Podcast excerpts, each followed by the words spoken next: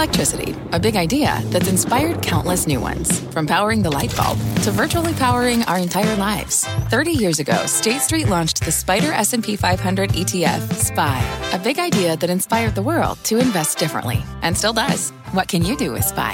Before investing, consider the fund's investment objectives, risks, charges, and expenses. Visit ssga.com for a prospectus containing this and other information. Read it carefully before investing. SPY is subject to risks similar to those of stocks. All ETFs are subject to risk, including possible loss of principal. Alps Distributors Inc. Distributor. Hollywood writers and content creators are now leading the charge against AI over copyright infringement. That is the focus of today's Tech Check with Deirdre Bosa. A Pretty interesting case here, Dee. Yeah, good morning, Carl. It is one of the big early risks or questions around generative AI is that copyright infringement. And as you said, Hollywood continues to lead the fight on that front. The latest comedian Sarah Silverman, with a few other authors, are suing OpenAI and Meta each over claims of using their content without permission to train chatbots. They allege that the company's large language models were trained on their books without the proper authorization. And of course, this isn't just an issue for Meta and OpenAI, but it raises questions about the limits of copyright itself and how chatbots can can leverage content when so much of the internet is copyright protected. In other words, the copyright lawsuits, they're probably only just beginning. RBC writes, We are keeping an antenna up for data points like these representing downside risk relative to the current level of generative AI hype. And guys, it does seem like the risk antenna is up more broadly on Wall Street when it comes to this AI hype cycle, or at least more than it has been. Look at ChatGPT monthly traffic. It fell for the first time ever in June, according to SimilarWeb. Unique visitors declined, as well as the amount of time users spent on the site. And just look at the performance of the AI exposed megacaps over the last month. It's been different than the first half of the year. Google, Microsoft, AMD, they have underperformed. And even NVIDIA's run, it has slowed in July. So maybe some of that halo effect coming off. And guys, just as we're getting into second quarter earnings season, a lot of the Wall Street notes I've been reading this morning talking about how AI may not be relied on at the same, at the same way as it has the last quarterly earnings reports.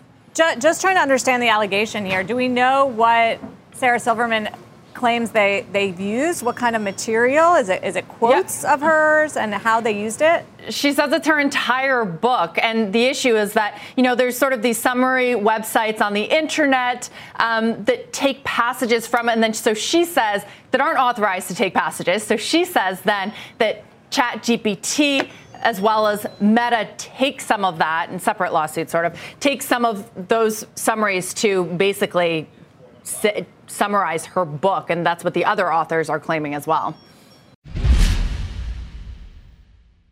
Amazon Prime Day, or days, uh, kick off tomorrow, likely to generate about $5 billion of revenue, according to JP Morgan. Some are also warning the annual sales event might not be the driver it once was for the stock, especially as Amazon Web Services grows. Here to dig in for the, to that for here to dig into that for us is Deirdre Bosa with today's Tech Check. Hi, Deirdre.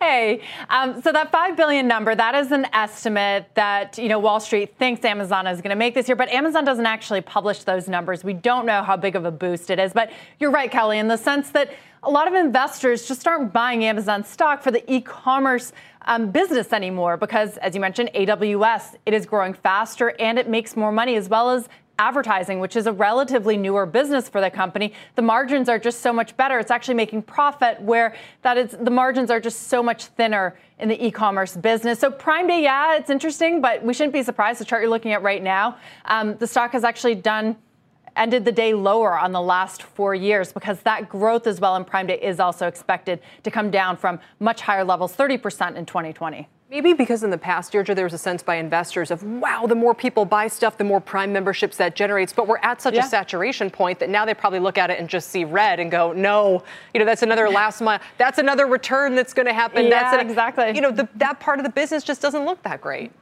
You're right. And it, exactly, it's lower margin. So that prime ecosystem, which is so powerful, if you think in the US that has sort of reached a close to saturation point, there's not as much to be made here. And yeah, you think about how much um, the company has had to spend to grow that logistics num- that logistics network. It's interesting that when Andy Jassy was talking to Jon Fortt last week on our air, he was saying that they actually have become so much more efficient and those costs are coming down. So that could be kind of an interesting surprise. But of course, what the market has focused on all year is the AI proposition, right? And most of that is going to be seen in AWS. It's cloud business. Doesn't have as much to do in terms of the e-commerce. It also feels like streaming maybe moves the needle. I don't know which is the worst business sometimes, streaming or, or internet retail. But there are also a lot of other um, retailers, a Target, for instance, who have yeah. kind of copied the concept. So, you know, consumers not dumb. They're, they're going to know Amazon's got to make this really compelling. And again, the more compelling it is for the consumer, the less interested investors are.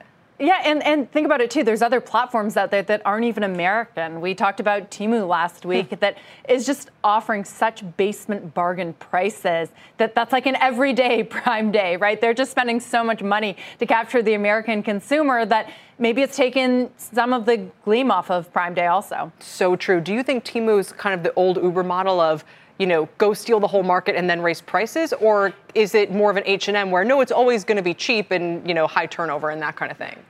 That's a good question, right? Because they are manufacturing and they're getting a lot of the products from China where those costs are a lot lower. So probably a little bit of both, right? They're trying to acquire the customer, they're willing to spend. I mean, I don't know how else the promotions make sense, Kelly. True. they're basically handing out money. So maybe that's the strategy, but they've also got better margins because everything is made in China and there's also some sort of loopholes um, in terms of tariffs that they can get through. So a little bit of all of it, but it's providing a pretty compelling um, thesis for the American consumer at the moment. No, it's fascinating. Amazon has to When everyone with. said it was going to be the end of globalization, the end of the China supply chain, you know, the end of Chinese apps, and literally all of the, the this one thing, it's all of the opposite stuff, and it's like the biggest thing ever.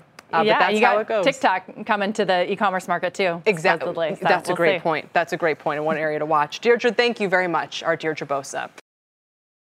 This podcast is supported by FedEx. Dear small and medium businesses, no one wants happy customers more than you do.